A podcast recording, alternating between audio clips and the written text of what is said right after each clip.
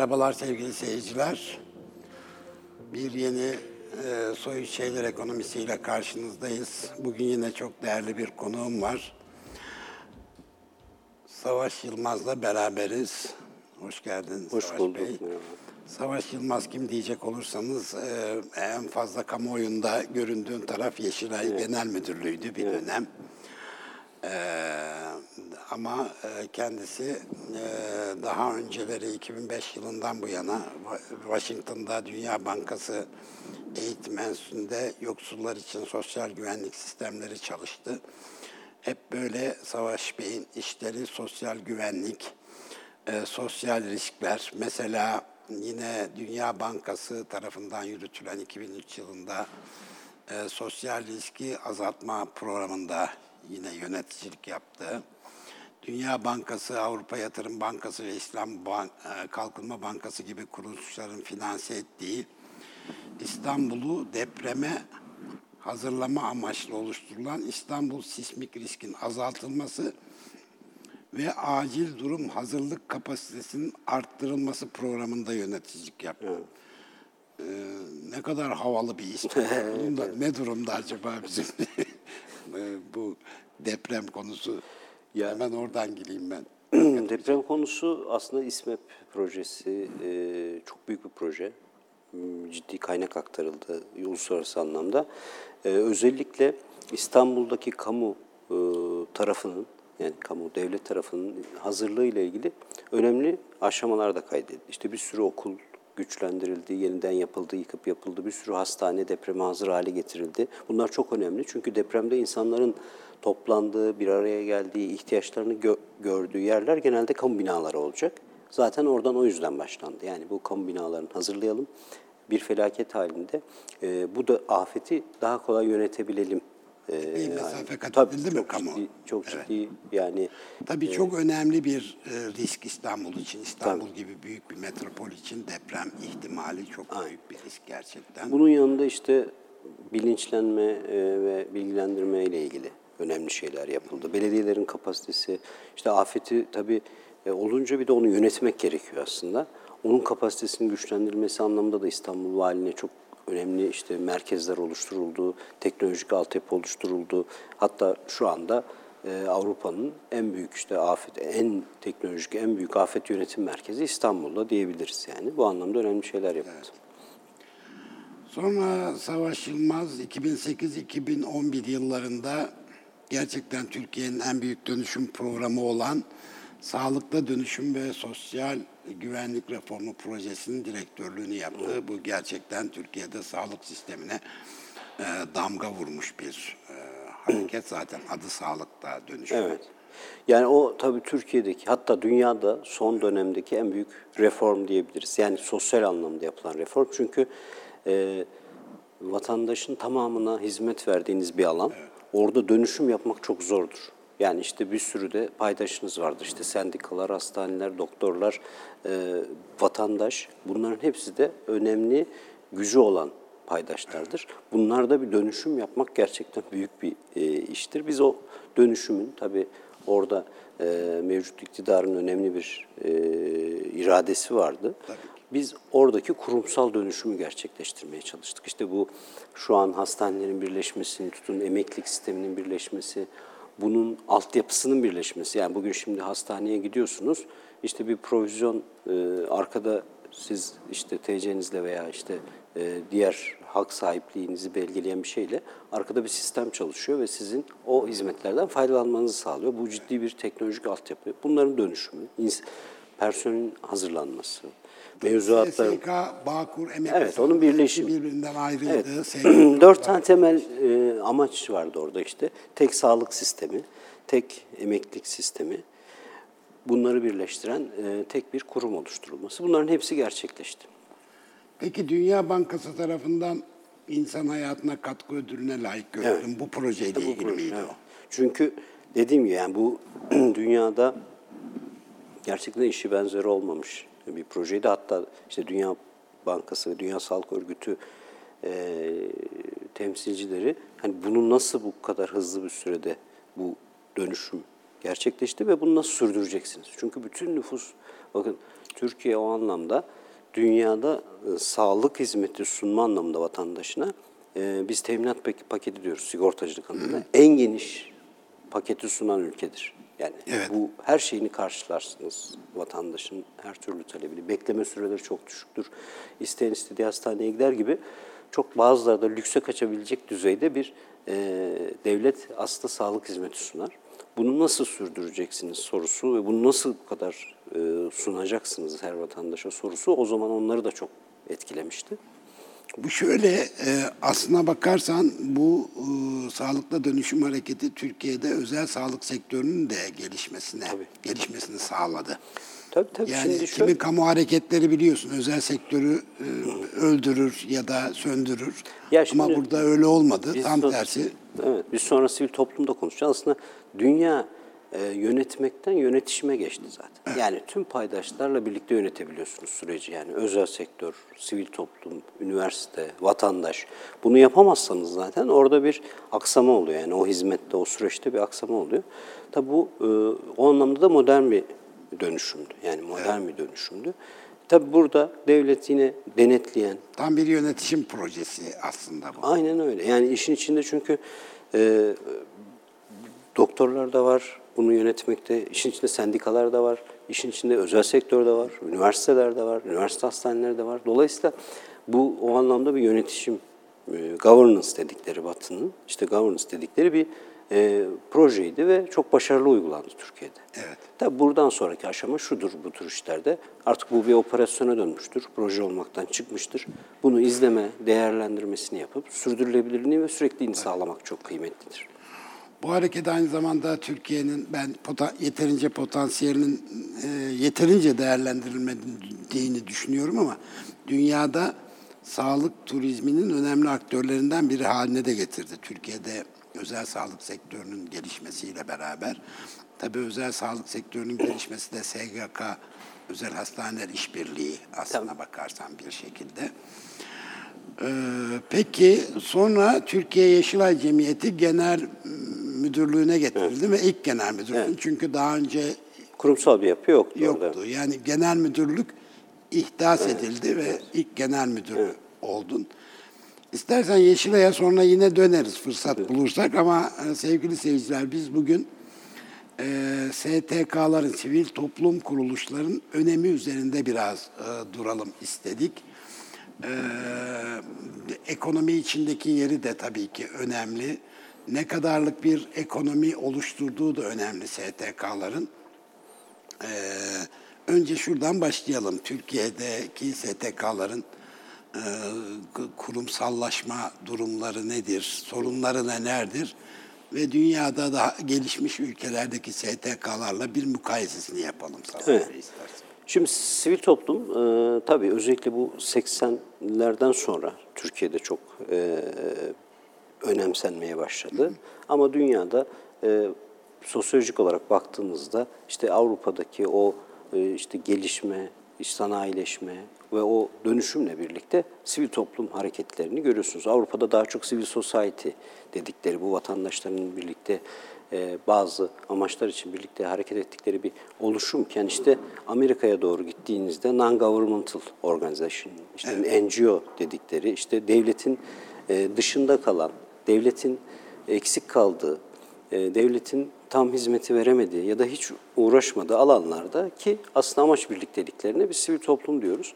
E, Türkiye'de aslında geçmiş tarihsel olarak Türkiye batıdan çok çok önce sivil toplum tarihi. İşte vakıf kültürü, işte bu e, şu anda dünyada daha çok ticari birlikteliklerin, işte Türkiye'de TÜSİAD, MÜSİAD gibi organizasyonların olduğu birliktelikler aslında Anadolu Selçuklu'dan daha ahilik kültürümüzden Tabii, gelen bir, bir, bir aslında sivil toplum örgütlenme yapımız var ama bu modernleşmeyi birçok şeyde kaçırdığımız gibi aslında bu sivil toplum alanında da biraz kaçırmış durumdayız. Yani oradaki o kurumsallaşma, işte politikalaştırmaya etki, e, güçlü sivil toplum kuruluşları oluşturma anlamda o dönüşümü maalesef yapamamışız. Ama 80-90'dan sonra sayısal olarak çok ciddi bir e, artış olmuş sivil toplumda. Türk dünyada yaklaşık işte irili ufaklı e, 2 milyona yakın sivil toplum kuruluşu oldu. e, söyleniyor. Türkiye'de de yaklaşık 120 bin e, civarı bir sivil toplum. Evet 120 bin civarı bir sivil toplum kuruluşu var. E, bu sivil toplum kuruluşları tabii dernekler, sendikalar, spor kulüpleri Hepsini falan hepsi STK'ların içine Bu, alıyoruz, bu evet. bizim e, kayıt Kanarya Sevenler Derneği de Tabii bu kayıt içi bir de. Yani işin bir de cemaat e, dini yapılanmaları var. Onların e, kayıtlı olmayanları da çok fazla işte. E, bizim kayıt 120 bin içinde değildir herhalde. değil. Sadece o e, şeyler onun içinde. Cami dernekleri falan gibi ya da kayıtlı dernekler, vakıflar var. Onlar onun içinde. İçişleri Bakanlığı'nın verisi bunlar Evet, tabii. Ee, tabii bu ciddi bir rakam yine de. Çok ciddi. Burada e, şu zaten dünyada da e, bu kadar büyük bir sayısal olarak büyük bir sektör diye baktığınızda aslında büyük sektörlerden biri oluyor aslında. Ve zaten hükümettiği e, yine e, bizim aslında Türkiye'de o anlamda da çok ekonomik ve e, etkisi veya ekonomik kapasitesiyle ilgili çok ciddi araştırmalar yok ama Batı'da yapılan araştırmalar var. Yaklaşık 1 trilyon dolarlık bir etki alanı olduğunu söylüyor ki bu da ciddi bir yani birçok sektörden büyük bir sektör. Hatta istihdama baktığınızda mesela Amerika'da falan toplam istihdamın yüzde yedisi falan sivil toplum kuruluşlarında, sivil toplum organizasyonlarında. Hizmet sektörünü diye ayırdığınız zaman da bu yüzde yirmilere geliyor. Yani yüzde on beş yirmisi hizmet sektörünün sivil toplum Gerçekten organizasyonu. büyük bir oran yani. Çok büyük bir alan. Zaten biz e, yani Yeşilay'da da işte bu büyük alandan maksimum faydalanmak, maksimum etki e, vermek için biraz e, çabaladık, modelledik aslında Yeşilay'ı, diğer sivil toplum kuruluşlarına örnek olsun diye de. Tabii böyle bir etki alanı, bu tabii doğrudan etkisi. Bir de dolaylı etkileri var. İşte siz sonuçta güçlü bir sivil toplum kuruluşuysanız politikaları değiştiriyorsunuz. Yani işte çevreyle ilgili bir gücünüz varsa çevreyle ilgili inanılmaz bir değişime sebep olup özel sektöre ve devlete ciddi bir ekonomik e, bütçe ge- getirebiliyorsunuz yani yük de getirebiliyorsunuz E, ya da tam tersi de olabiliyor. Dolayısıyla sivil toplum e, gerçekten önemli bir güç son dönemde işte modern işte neoliberal dediğimiz e, yeni sistemlerde de bu hem sağda da hem solda da öyle yani çok ciddi politikaya devletin politikalarına etki eden e, bir konuma geldi. Tabii bunun olması için de bazı gereklilikleri gerekiyor. Yani sivil toplum da bazı sahip olması gereken bazı temel e, fonksiyonlar var. Yani önemli e, fonksiyonlardan biri yani işlev, işlev. Yani bir işlevinin olması gerekiyor. Yani bunun da sağlayan şey aslında sivil toplum kuruluşunun içeriği, yani kurumsal kapasitesi. Bunları ne kadar güçlüyse etkileri o kadar da güçlü olabiliyor. Global anlamdaki STK'ların çoğu da öyledir. Yani ciddi anlamda e, içerik sağlar kendi alanında. Yani biz işte mesela yoksullukla ilgili çalıştığımız dönemde işte bununla ilgili politika geliştiren, işte Birleşmiş Milletler'e etki eden bir sürü sivil toplum kuruluşu vardır. Onların e, politikaları doğrultusunda gündem belirlenir. Ona kaynak aktarılır. Ciddi fonlar oraya gider. Bu önemli bir etki gücüdür aslında. Maalesef Türkiye'de hani bu anlamda dünyadaki bu sektörleri, sektör dediğim yani özel sektör anlamında söylemiyorum. İşte afet yönetimini konuştuk. Evet. Afet yönetiminde model oluşturan, işte bunu e, force eden e, çok fazla STK'mız yok mesela. Ya aynı şekilde biz çok başarılı işte sosyal yardımda, operasyonda çok ciddi başarılı bir e, ülkeyiz. Hani o operasyonları ama model oluşturma, bunu model olarak hani sizin de marka dediğiniz hani hep marka işte soyut aslında soyut e, olarak e, bunun standartını oluşturan, modelini oluşturan maalesef güçte e, çok fazla STK'mız yok. Bu anlamda işlevinin olması çok önemli. Bir iletişiminin çok iyi yönetilmesi gerekiyor. Yani sivil toplumun bu iletişiminin çok iyi yönetilmesi gerekiyor. Hem topluma karşı hem paydaşlarına karşı. Bu anlamda e, tabii Türkiye Dünyaya karşı da. dünyaya karşı mesela biz şunu söyleyeyim. e, biz bu, bu son dönemdeki literatürde işte sivil toplum beşinci güç olarak e, tanımlanır. İşte beşinci güç yasama, yargı, yürütme, işte medya, Medya. ve sivil toplum. O şimdi sosyal medya oldu. Evet, medya, sosyal medya oldu ki öyle zaten. Artık yani. o yargı, yasamayı, yürütme hepsini yönetiyor yani. Yasama, yürütme, yargı, sosyal medya. Şimdi sen bir de diyorsun ki sivil, Sivil toplum, toplum kuruluşları da beşinci güç. Evet. Özellikle bu işte Batılıların yani İngilizler bunu çok iyi beceriyor. İşte bu soft power dedikleri, soft power dedikleri şeyi aslında sivil toplum eliyle çok fazla yapıyorlar. İşte Afrika'da, Asya'da Evet. bu yardım kuruluşlarıyla e, oradaki e, kamu diplomasisini birçoğunu aslında o sivil toplum kuruluşlarıyla yapıyorlar. Biz de işte buna son dönemde başladık. İşte TİKA aracılığıyla ciddi anlamda Yunus Emre. Yunus Emre Enstitüsü. Bunlarla hem kültürel anlamda hem şey anlamda. Tabii Batılılarınki biraz daha e, yani metodolojik olarak güçlü yani. Onu kabul etmek lazım. Yani ben Ne mesela demek o tam olarak? tam olarak şöyle ben mesela Yeşilay'da çalışırken Birleşmiş Milletler'de çeşitli görevler aldım bu uyuşturucu ve bağımlılıkla ilgili. Biz mesela orada e, dikkatimi çeken en önemli şey e, bizim biz sunumlar yapıyorduk işte. Diyoruz ki işte 15 milyon kişiye eğitim verdik, 13 milyon kişiye eğitim verdik, şu kadar. Hep bizimki böyle operasyonel olarak hani büyük e, ama ilgilerini çekmiyordu. Dikkat ediyordum. Düşündüm bunu niye ilgilerini çekmiyor? Onlar şöyle yaklaşıyor olaylara. Yani bir kere etki etkiyi ölçmeye çalışıyorlar. Yani siz 13 milyon kişiye eğitim verdiğinizde ne oldu? Ne oldu? Meselesi. İşte bu impact assessment dedikleri onların etkiyi değerleme. Ne zaman ki biz yanına bunu koyduk, ölçmeye başladık çünkü. Dedik işte liselilerde şu davranış değişikliği oldu. İşte yüzde bilmem kaçında duygusal olarak şöyle bir değişim oldu. Bilişsel olarak şöyle bir değişim oldu. O zaman ilgi çekti. Davranışsal olarak da şu. Yani metodoloji dediğimiz şey biraz böyle. Yani onlar e, üç birim yardım yapıyoruz. Bunun e, etkisi ne oluyor? Hep ölçüyorlar.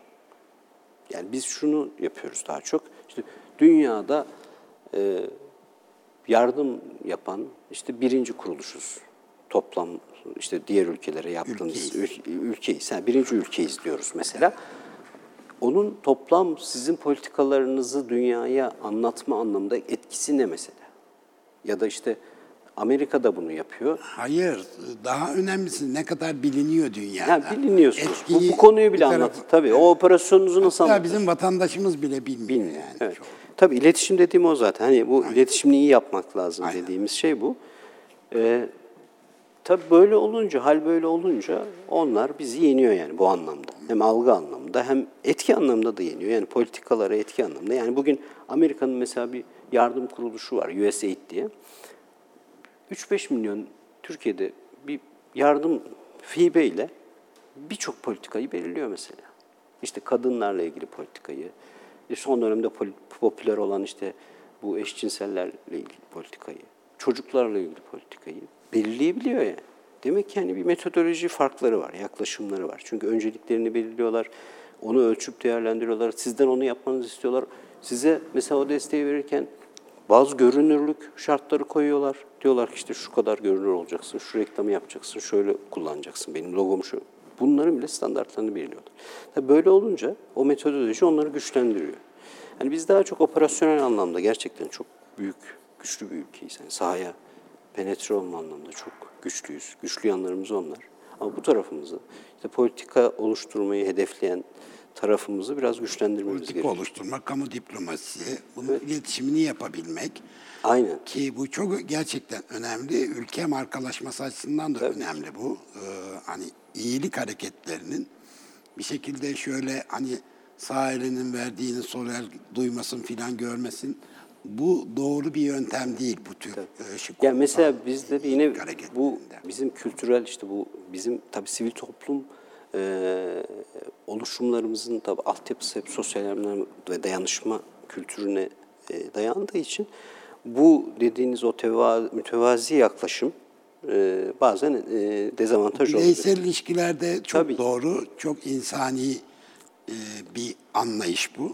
Kabul ediyorum ama kurumsal iyilik hareketlerinde hele de bir, Hele kamu kaynağı kullanıyorsunuz. Evet. Yani ciddi anlamda çünkü bu şeffaflığın da bir etkisi aslında. Biz yani kurumsal olarak STK'ların güçlenmesinde önemli görülen konulardan biri de bu şeffaflıktır zaten. Yani şeffaf olacaksınız. Yani harcadığınızı, nereye ne faaliyet yaptığınızı bütçesi olarak da e, fiziki çıktı olarak da sunmanız gerekiyor. Çünkü kamu kaynağı kullanıyorsunuz. Yani şu an devlet e, yaklaşık Türkiye'de e, ki sektörü yani sivil toplumun kullandığı bütçe 25-26 milyar TL civarında. Bunda da şey de yok. Bunda da mesela devlet dediğimiz vergi destekleri falan yok. Çünkü kamu yararına derneklere bir de öyle bir vergisel avantaj sağlanıyor. Dolayısıyla ciddi anlamda kamu kaynağı kullanıyorsunuz ve o şeffaflığı, e, o görünürlüğü sağlamak zorundasınız. Bunda bir problem. Diğer konu da bizde mesela performans değerleme dediğimiz konu yani e, yine sivil toplum tarafında da çok zayıf değerlendiriyor. Mesela şöyle bir yaklaşım vardır yine o e, kültürümüzden gelen. İşte biz mesela Yeşilay'da biz ciddi bir kamu kaynağı kullanıyoruz. E, işte bir kişinin hayatına dokunsak yeterli. E, Ne münasebet efendim? Yani sonuçta sen ciddi bir kamu kaynağı kullanıyorsan çok kişinin hayatına dokunmak zorundasın. Yani. Ve bunu göstermek, dokunmak da değil, bu değişimi göstermek zorundasın. Yani ben kaç tane bugün işte bir sürü kaynak harcıyorum, e, bir sürü e, ofis açıyorum, kaç tane bağımlının hayatını değiştirdim. Mesela bu sorunun cevabını bir şekilde vermek zorundasınız. Biz ona göre sistemler kurduk zaten. Hani bu ölçme değerlendirmeyi yapan. Ben çağrı merkezi kurduysam, oraya kamu kaynağı harcıyorsam günde kaç kişiyi e, ben telefonda hizmet veriyorum, cevaplıyorum. Bu, bu bunu e, yapmam gerekiyor. Yani bu bir kişinin hayatına dokunsak yeter.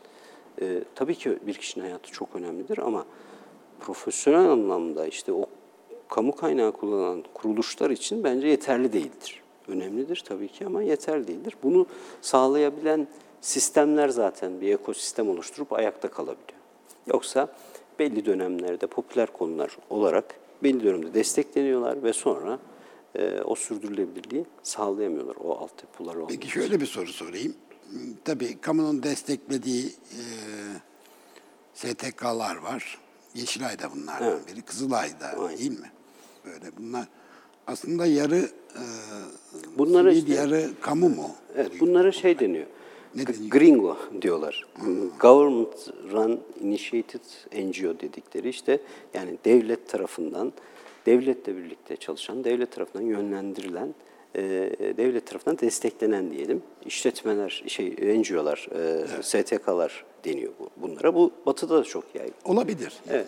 Bu çünkü şöyle e, bazı alanlar e, kamunun e, yani biz kamusal hizmet diyoruz ona yetişemediği alanlar oluyor. Zaten sivil toplum daha çok da bu alanlarda başarılı. bu yetişemediği bir de yakışmadı. Yakışmadığı alanlar oluyor. Mesela şimdi burada özellikle bizim e, gibi açık toplumlara tabii mesela bir alkol meselesi Türkiye'de çok ciddi y- yaşam biçimine giden bir tartışmalara yol açan bir konudur. Ama burada ciddi toplumsal anlamda da, toplum, halk sağlığı anlamda da sorun vardır. Burada işte bir sivil toplum kuruluşunun buna liderlik etmesi çok olağan karşılanabilir ama devletin bu konudaki bilmem e, bir politikayı lanse etmesi belki yanlış Evet, algılanabilir. evet o anlamda yakışmadı. Bu konumda önemli. Aynı şekilde e, işte kan gibi stratejik konular var. Burada devletin e, Kızılay'a çok ciddi bir rol vermesi falan. Bu işin e, gönüllüler tarafından kapsanması anlamda da çok önemli e, bir e, aslında açılım. Çünkü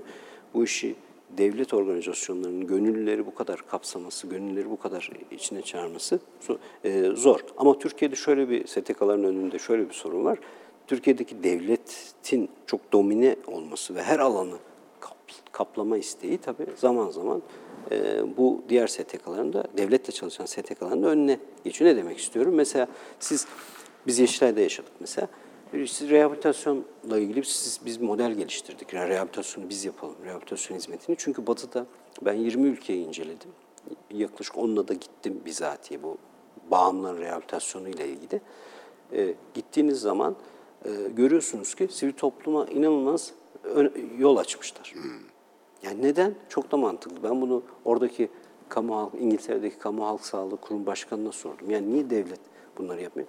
Çok riskli diyor politik olarak. Yani devletin bu alanda başarısız olması ciddi anlamda e, toplumsal olarak bir e, hezeyan yani etkisi olacak olumsuz. Ama bir sivil toplum kuruluşun çabası olarak görülecek bir şey. Yani bir sivil toplum kuruluşunun bu kadar. Yani çok simple yani basit anlamda böyle bir açıklama yapması çok hoşuma gitti. Aslında devletin de elini güçlendiriyor bu alanlarda.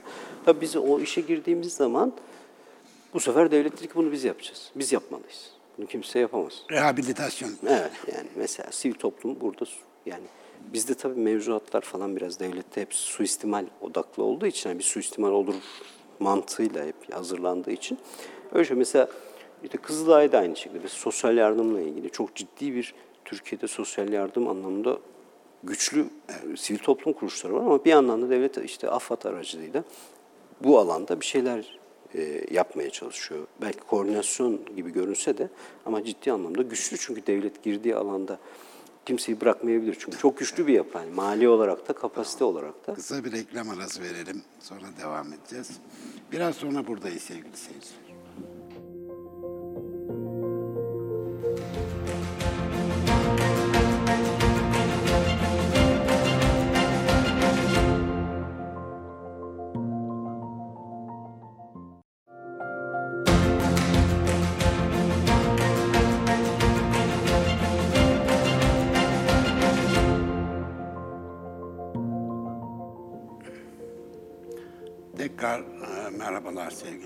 Sevgili seyirciler. Savaş Yılmaz'la sohbetimize devam ediyoruz.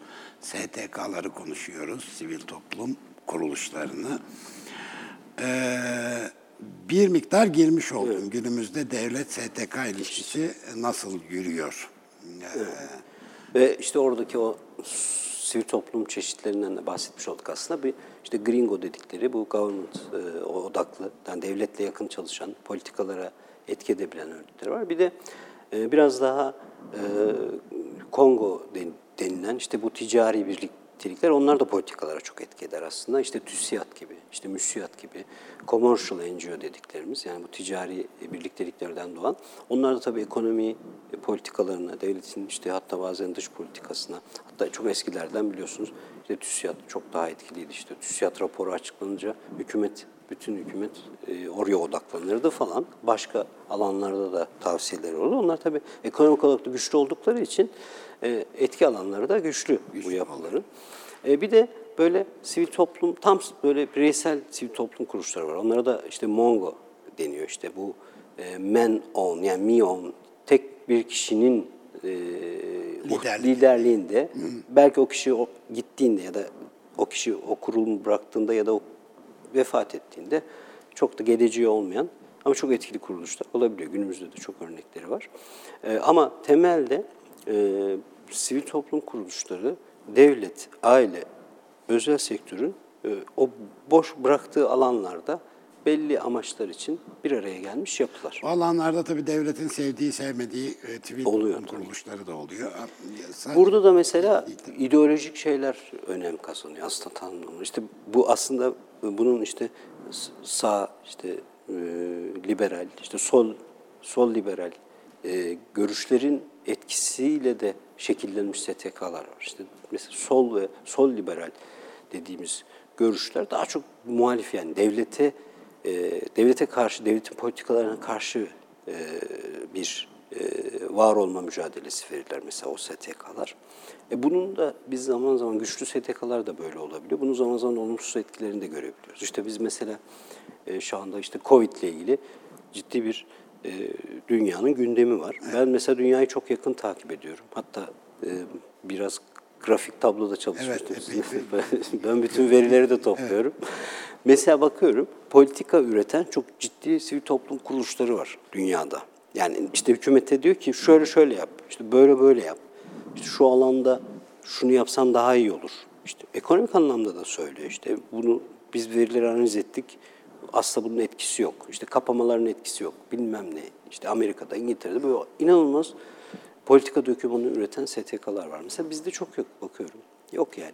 Ya işte sürekli bir karşı çıkma durumu var her şeye. Tabipler odası var bizde. İşte mesela onlar biraz muhalif duruyorlar. İşte Evet, biz öyle. ama devletin de burada tabii eksikliği var. Devlet de onları katmıyor işin içine. Aslında bu çok yönetişim dediğimiz şey var ya işte böyle bir şey. Yani bizde de mesela sivil toplum sadece işte bu vefa gruplarıyla işte 65 yaş üstüne yardım, yine sosyal yardım, dayanışma anlamında bir şey oldu. Ama çok ciddi Türkiye'de de çok güzel sağlık e, STK'ları var. Yani dünyada da bilinir. Dünyada güzel operasyonlar yürüten, kapasitesi olan. Kim onlar reklam sayılmaz yani. T- Tabii mesela mesela yeryüzü dok- buna bir şey demez. Mesela yeryüzü doktorları var. Yani evet. Bunlar şu an hükümete de daha o yani birlikte çalışabileceği STK'lar. Yani Hayat Vakfı gibi yeryüzü Bunlar politika üretebilen, teorik şeyler üretebilen de kuruluşlar. Yani bunları mesela masaya almak lazım. Benim bir teorim vardır mesela bu toplumsal olaylarla ilgili 5C diye bir teorim vardır işte.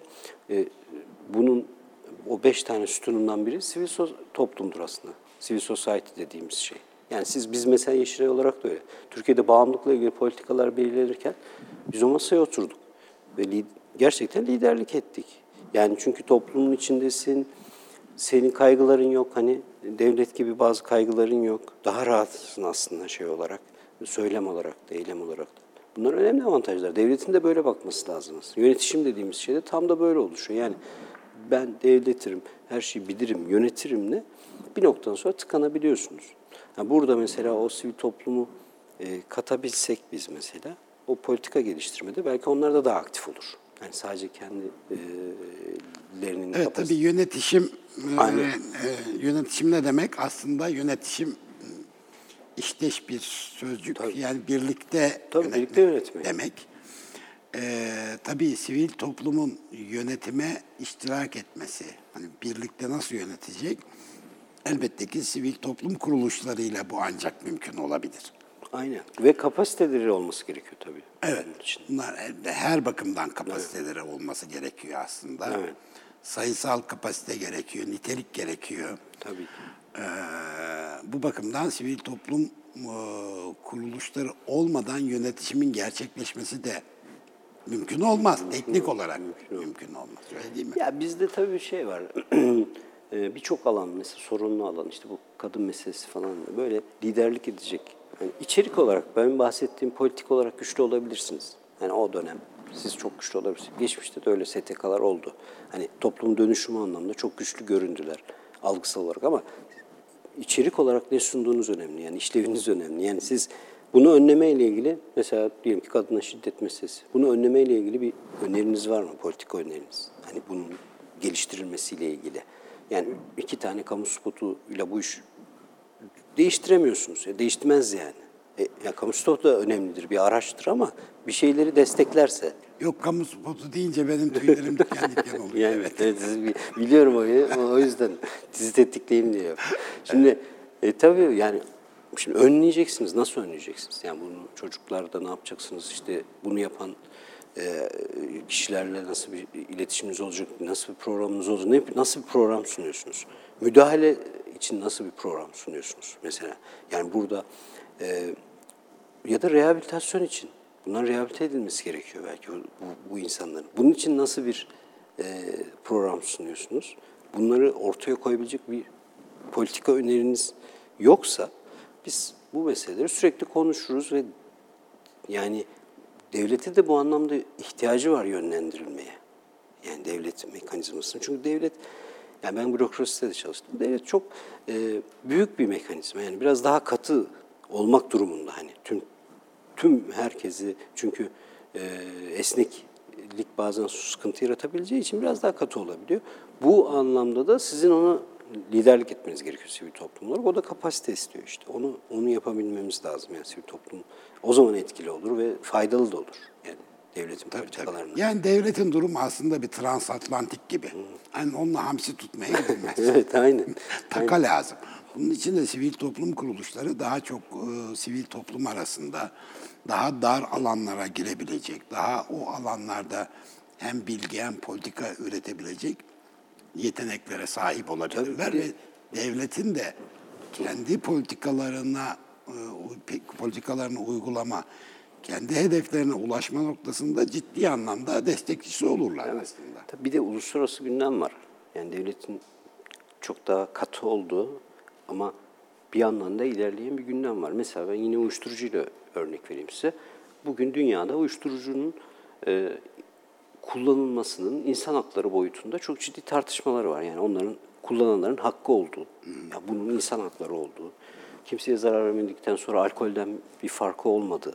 Evet. Yani ve e, bununla ilgili çok ciddi tartışmalar hatta e, uluslararası yani Birleşmiş Milletler nezdinde de ciddi açılımlar geliyor. Yani işte Amerika'da, Kanada'da e, esrar kullanımı birçok eyalette serbest bırakılıyor. Mesela biz buna nasıl hazırlanıyoruz? Hani bu politika olarak biz burada bir politika yürütüyoruz. Bağımlılıkla mücadeleyle ilgili. Buna bunu yönlendirecek işte burada liderlik edecek de yine sivil toplum. Çünkü orada çünkü sivil toplum kuruluşları yapıyor. Birleşmiş Milletler'de o kadar etkin sivil toplum kuruluşları var ki bunu yöneten, bunu yöneten. Ya bana diyor devlet sunmak zorunda kardeşim. Bu benim ben bunu kullanıyorum. Kimseye de zararım yok. Bana bununla ilgili bir yaşam modeli sunmak zorunda diyor devlet. Bunu savunuyor. Anlatabiliyor muyum? Dolayısıyla bunu da takip etme anlamında sivil topluma çok ciddi rol, uluslararası gündemi takip etme anlamında sivil topluma çok ciddi bir rol düşüyor. E, bunları yapabilirse işte etkili olabiliyorsunuz. Yoksa e, sadece yani e, bu o anki konjüktürden kaynaklanan bir güç sürdürülebilir olmuyor. Yani bunu e, sağlayabilmesi işte kurumsallaşmanın en önemli, sivil toplumun güçlenmesinin en önemli unsuru tabii devletin de dediğim gibi bir alan açması gerekiyor yani sivil toplum.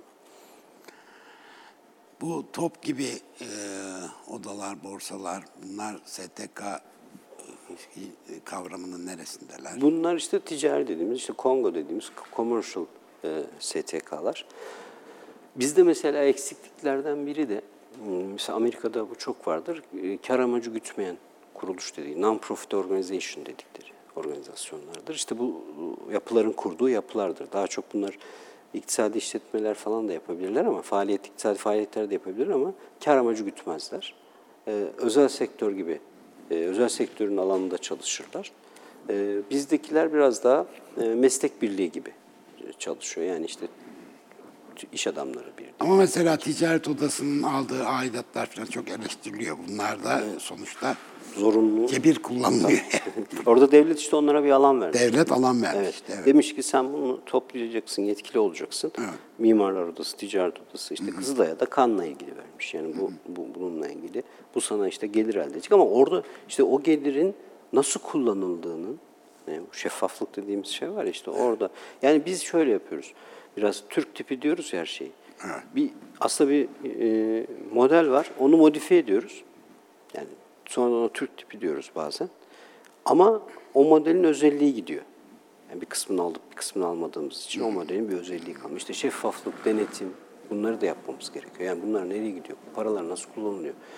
Ee, senin orada mesela bizim beklentimiz, bizde işte ticari işletmemiz var. Ee, benim giremediğim alanlarda bana liderlik edecek şeyler yapması lazım. Hani ticari faaliyet anlamında. Kar güdüsü, kar şeyi olmadan, kaygısı olmadan. İşte bunları e, sağlayabilmek onu güçlendirir aslında. Orayı da güçlendirir yani. Bu devlet bunu yapabilirse, bu denetim mekanizmalarıyla, düzenleme mekanizmalarıyla orayı da güçlendirir. Yani bu iş 360 derece bir iş. Yani bir tarafını eksik bıraktığınız zaman bir tarafı aksıyor aslında. Bizde de en çok olan şey o. Yavaş yavaş bu şeye Yeşilay'a da girelim mi? Evet. Senin Birleşmiş Milletler Viyana Uyuşturucu, Uyuşturucuyla Mücadele Sivil Toplum Komisyonu üyeliğin var. Avrupa Uyuşturucu Karşıtı Topluluğu e, Yönetim Kurulu üyeliğin var. Devam ediyor mu? Yok onlar görevle birlikte. O zaman Avrupa Alkol Politikaları Birliği üyeliği. Ayrıca Bağımlılıkla Mücadele Kurulu üyeliği. Evet. Evet. Şimdi hep uyuşturucu, bu arada e, şey uyuşturucu adları veremiyoruz. Genel isimleri kullanıyoruz uyuşturucu diyerek. Şimdi e, tabii önemli bir e, alan bu uyuşturucuyla, ya, alkolle ve tütünle mücadele. Tabii. Kabul etmek lazım. E, bunda e, sivil toplum kuruluşları sadece Türkiye'de değil tüm dünyada ne kadar başarılı bu biraz tartışmaya açık herhalde öyle değil mi? Evet. Yani sonuçta. Şimdi tabii bu konu e, e, tüm dünya için çok büyük sorun. Yani zengin ülkeler için de, fakir ülkeler için de, işte gençliği çok fazla olan ülkeler için de, yaşlı nüfus fazla olan ülkeler için de herkes için çok ciddi bir sorun. Ben bütün e, bu görev vesilesiyle bütün dünyayı, yani çoğunu gezdim yani bu anlamda. Herkesin temel ortak sorunu ve burada da birinci hedef işte o gençlik dediği, o üretken nüfusu korumaya çalışmak. Ee, bu anlamda herkes inanılmaz seferber durumda ve ağırlıkla da sivil toplum üzerinden. Yani devlet fon aktarıyor, sivil toplum. Ee, bu çünkü toplum sağlığı meseleleri aslında toplumun tamamını ilgilendiren meseleler olduğu Evet. için o toplumun dayanışmasını temin etmek, onu tesis etmek çok önemli oluyor. Mesela ben Yeşilay'dayken e, e, işte biz bu pasif içicilik ciddi bir sorun işte. E, sonuçta bulunduğunuz ortamda yasak olması, ona kurallara riayet etme. Bize işte hep şu şey geldi. Ya bu işte trafik müfettişleri gibi şeyler olsa hani gitse kafeleri denetlese falan. Ben mesela orada dedim ki bu toplumsal, toplumun herkesin yani hiçbir anne baba mesela çocuğun e, o, o kadar kapalı bir ortamda çocuğun yanında sigara içmesini istemez normal şartlarda. Dolayısıyla bütün toplumu katacak mekanizmalar geliştirmemiz gerekiyor. Aplikasyon falan evet. yaptınız. Evet, o, o mesela tamamen benim e, fikrimdi ve bütün herkesin kullandığı bir aplikasyona dönüştü. O da mesela Dünya Sağlık Örgütü tarafından ödüllendirilmiş bir aplikasyondur. Yani hem halk sağlığında bu toplumu bu işe katma anlamda güzel bir çözüm hem inovatif bir çözüm. Bu anlamda birçok ülkede onu kullanmaya tabi etti. Maalesef şu anda ne kadar hani etki kullandığını bilmiyorum. Çünkü oradan politika üretmek hedefimizdi. Yani biz davranış modellerini öğrenmeye çalışıyorduk. İşte kim ya, hangi saatlerde, hangi nerelerde oluyor, insan kaynağını ona göre kullanma falan. Dolayısıyla e, bizim e, o mücadelemizi topluma katmamız ancak sivil toplum aracılığıyla olabilirdi ve onu yapmaya çalıştık. O toplumsal katılımı. Çünkü çok önemli bir mevzu. Çünkü yani sizin üretken nüfusunuzu doğrudan etkileyen bir şey. Yani uyuşturucu hele yani cidden çok sıkıntılı bir alan. Bir insanları e, özellikle bizim gibi alt gelir da orta alt gelir grubu ülkelerde tabii sentetik uyuşturucular çok yaygın oluyor. Yani doğal bu iş doğala Biraz da ucuz olduk. Tabii segment, bunlar da ürün segment segment yani. En üstte işte e, bir ürün var. Burada sentetik ürünler var. E, diğer yoksul ülkelerde de öyle. Yani işte o Latin Amerika ülkelerinde falan da öyledir. O sentetik ürünler çok insanları perişan eden bir şeydir. E, ciddi bir mücadele gerekiyor. Bu yüzden de biz e, ben 2013'te başladım işler görevime. Başladığımda hiçbir şey yoktu. 10-15 kişinin çalıştığım işte bazen bütçe bulununca birkaç kamu spotuyla işte bir şeyler anlatmaya çalışan bir yapıydı. Tabii böyle mücadele edilmez yani bu alan çok önemli. Ee, yani çok geniş bir alan işte. Yani sizin burada önleme programlarınız olması lazım. Müdahale programlarınız olması lazım. Güçlü insan kaynağınız olması lazım. Devleti ile koordineli çalışacak bir yapı kurmanız lazım. Sıfırdan bütün o yapıları e, kurduk. Yani şu anda Türkiye dünyadaki en geniş mesela önleme içeriği, eğitim içeriği Yeşilay'dadır. Bütün ülkelere de biz onu veririz yani ihraç eder duruma geldik. İşte müdahalede işte ilk defa Türkiye'de bağımlıların mesela düşünün ya 2014-15'e kadar bağımlı ailelerin arayacağı bir yer bile yok. Yani. Bir call center, bir destek alacağı e, bir yer yok yani Türkiye'de. Yani Türkiye bunu yapamayacak kapasitede bir ülke mi? Değil. Yani bu konu Evet, ihtiyaç tamam. olarak Evet, görülmemiş. Organizasyon hani böyle bir biz bunu yapmaya yapalım dediğimizde de bir sürü kişi yani Yeşilay'daki kişiler de bunu nasıl yapacağız diye. Bunu biz yapamayız. Bunu nasıl yapacağız dedi. Şu an yani her ilde bağımlıların başvuracağı danışmanlık merkezleri var. İşte her e, call center var. Herkesin ulaşıp ücretsiz destek alabileceği. Çünkü bu kriz anında bunlar çok kıymetli olabiliyor. Bir de bağımlı aileleri için de çok kıymetli olabilir. Yani bir bağımlıyla inanın uyuşturucu bağımlısıyla 24 saat geçirmek çok zor bir şey. Yani o bütün o gel gitleri yaşamak, bütün o sorunlara yüzleşmek çok zor bir şey aileler için. Ailelerin de çok ciddi desteğe ihtiyacı var. Bütün ama bunları yapacak kapasiteye ulaşmak, bunları planlı bir şekilde yapmak önemli. Biz inanılmaz o 2013-2018 arasında inanılmaz işler yapıldı. Yani hem önleme, akademik anlamda şu an dünyada önemli bir e, ağırlığı olan bir akademik dergimiz var. Yabancı yayınlanan işte Adikta diye. Yani inanılmaz dünyanın her yerinden insanlar orada yayın yapıyor bağımlılıkla tematik e, anlamda. E, işte danışmanlık merkezleri, gençlik teşkilatları yani komple bir bakış açısıyla bütüncül bir mücadele alanı aslında bu anlamdaki tematik e, sivil toplum kuruluşlarına model olacak bir şey geliştirmiş olduk. Evet, çok güzel.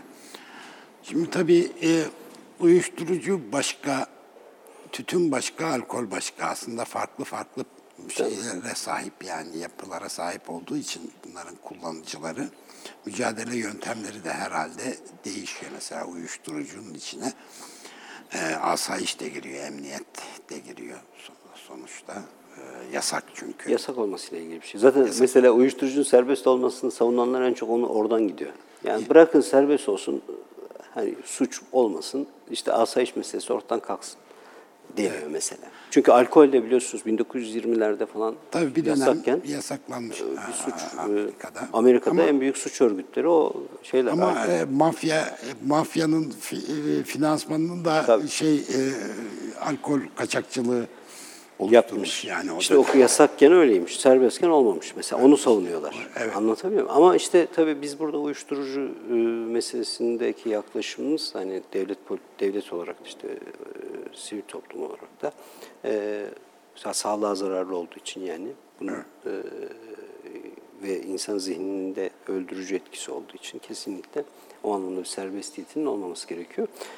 Sigara ve alkole geleyim. Ben mesela alkol biraz önce programın başında da söyledim. Biraz yaşam biçimiyle bağlantısı kuruluyor alkol tüketiminin. Ee, ve yaşam biçimine tehdit olarak e, görülüyor. Bunun haklı sebepleri var. Yani bir, bir takım korkular e, var. Bunu da kabul etmek lazım ama e, mesela e, Dünya Sağlık Örgütü mesela bizim alkolle mücadelemizi yeter, daha az yeterli buluyor sigaraya göre. Biz orada biraz herhalde hükümetler kendi elini tutuyor bu yaşam biçimine şey. Yani işte bunu toplumsal, bu da iletişim meselesi işte. İletişim Algı olarak meselesi, biz bunu e, şunu zemine oturtamadık Türkiye'de hiçbir zaman. Bunun sağlık, halk sağlığı meselesi zeminine oturtabilse idik bu alkol meselesini. Orada da çok ciddi mücadele. Alkolle ilgili zaten Türkiye şu an yapmaya, yapmaya çalıştığı her şeyler Dünya Sağlık Örgütü'nün önerisi. Yani işte mesela bazen işte tartışmalar olur gündemde. İşte alkole vergi arttırılır ya. Mesela o Dünya Sağlık Örgütü'nün alkolle mücadelede önerdiği ilk üç şeyden biri. Vergileri arttır diyor. Yani vergileri arttır ki erişim Evet, erişim zorlaşsın. reklamı kaldır, gençler görmesin gibi böyle onun 3-4 tane temel alkolle mücadele stratejisi var. Ama bizde mesela o farklı hemen yorumlanır. Yani mesela İskoçya, İrlanda e, alkolle ilgili mücadeledeki en büyük başarılı faaliyeti arttırmak, fiyatları arttırmakla yakalamıştır. Orası çok büyük problematik sorunu alkol anlamında ama pricing dedikleri onların o fiyat üzerinden yaptıkları e, mücadeleyle çok ciddi sonuç almışlardır mesela. Ya şimdi şöyle bir şey var. Ben bir, bir kişisel görüşümü aktarabilir miyim bu konuda? Belki de daha önce sohbetlerimizde aktarmışımdır. Şimdi bir defa bu işlerin e, bu- e, bu e, faaliyetin önemli bir çok önemli bir bölümü iletişim. Aynen. İletişim ama kamu spotu değil. Tabii. Yani kamu spotu adı üstünde kamudan spot. Yani işte bu, bu sivil toplum kuruluşlarının çok fazla devletle iç içe görünmelerinin de bir takım sıkıntılar var. Çünkü devlet ne yapar? İyi vatandaş olmamız için bize nasihatlerde bulunur. Nasihat geçmezse başka yöntemler kullanır filan. Yani algı böyledir.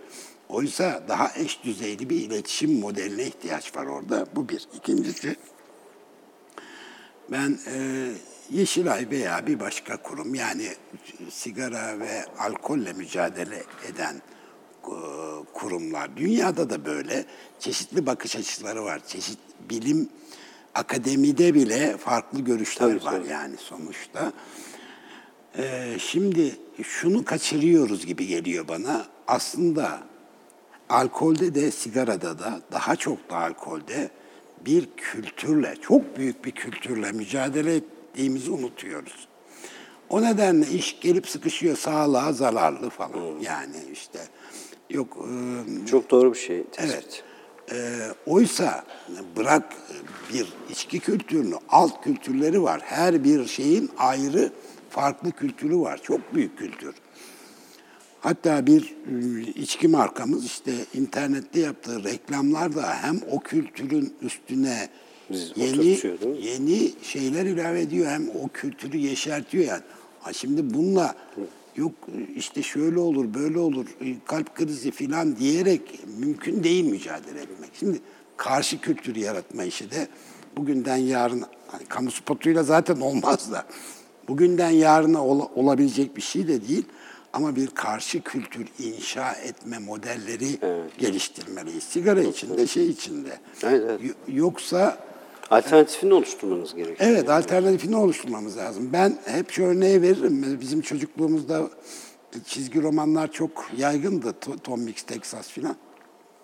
Şimdi orada mesela Tom Mix e, genç bir yüzbaşı o vahşi insanların olduğu batıda bir bara girdiğinde barmenden süt ya da limonata ister. Ağzından sigara sürmez filan. Yani alkol sürmez. evet, tabii. Şimdi fakat şöyle. Şimdi orada kovboyların hepsi o süt istediğinde kahkahalarla gülmeye başlarlar. Fakat arkasından geliyor ikamesi. Nedir o? Büyük kahraman. Sigara içmiyor, alkol de içmiyor, süt limonata içiyor. Fakat biraz sonra ortaya çıkacak o kavgada onu görüyoruz ki Batı'nın en hızlı silahşörü ve e, en iyi yakın dövüşçüsü. Yani 8-10 kişiyi, 15-20 kişiyi bertaraf ediyor yani orada. Şimdi hemen ikamesini koyuyor e, çizer orada. Şimdi böyle mücadele edilebilir. Bunu demek istiyorum. E, tabii tabii çok haklısın. Biz onun çok biz de onun çok Bunun arayışında. üstüne son cümleni alıyorum. Yani bu yaşam bi- bi- biçimini değiştirme, bu mücadele önemli. Bu yüzden biz uyuşturucuda mesela Türkiye'deki en büyük eksik o rehabilitasyon dediğimiz insanların uzun vadeli kalıp yaşam biçimini tamamen değiştireceği, yaşam kültürünü değiştireceği merkezlerin olması. Bu uyuşturucuyla ilgili en büyük eksikliğimiz. Ee, işte sivil toplum kuruluşları ne kadar güçlü olursa aslında toplum o kadar güçlü oluyor. Devlet o kadar düzgün hareket ediyor. Yani devleti bir şekilde aslında o sivil denetimi de o şekilde yapıyorsunuz. Bizim sivil toplum yapılarımızı güçlendirmemiz, onları daha kurumsal, daha kapasiteli e, bir hale getirmemiz aslında toplam, toplumsal faydayı da arttıracak e, bir durum. Çok teşekkür ediyorum. Ben teşekkür ederim. Ağzına, ayağına sağlık. Hoş geldin. Haftaya yine burada olacağız sevgili seyirciler. Bekleriz.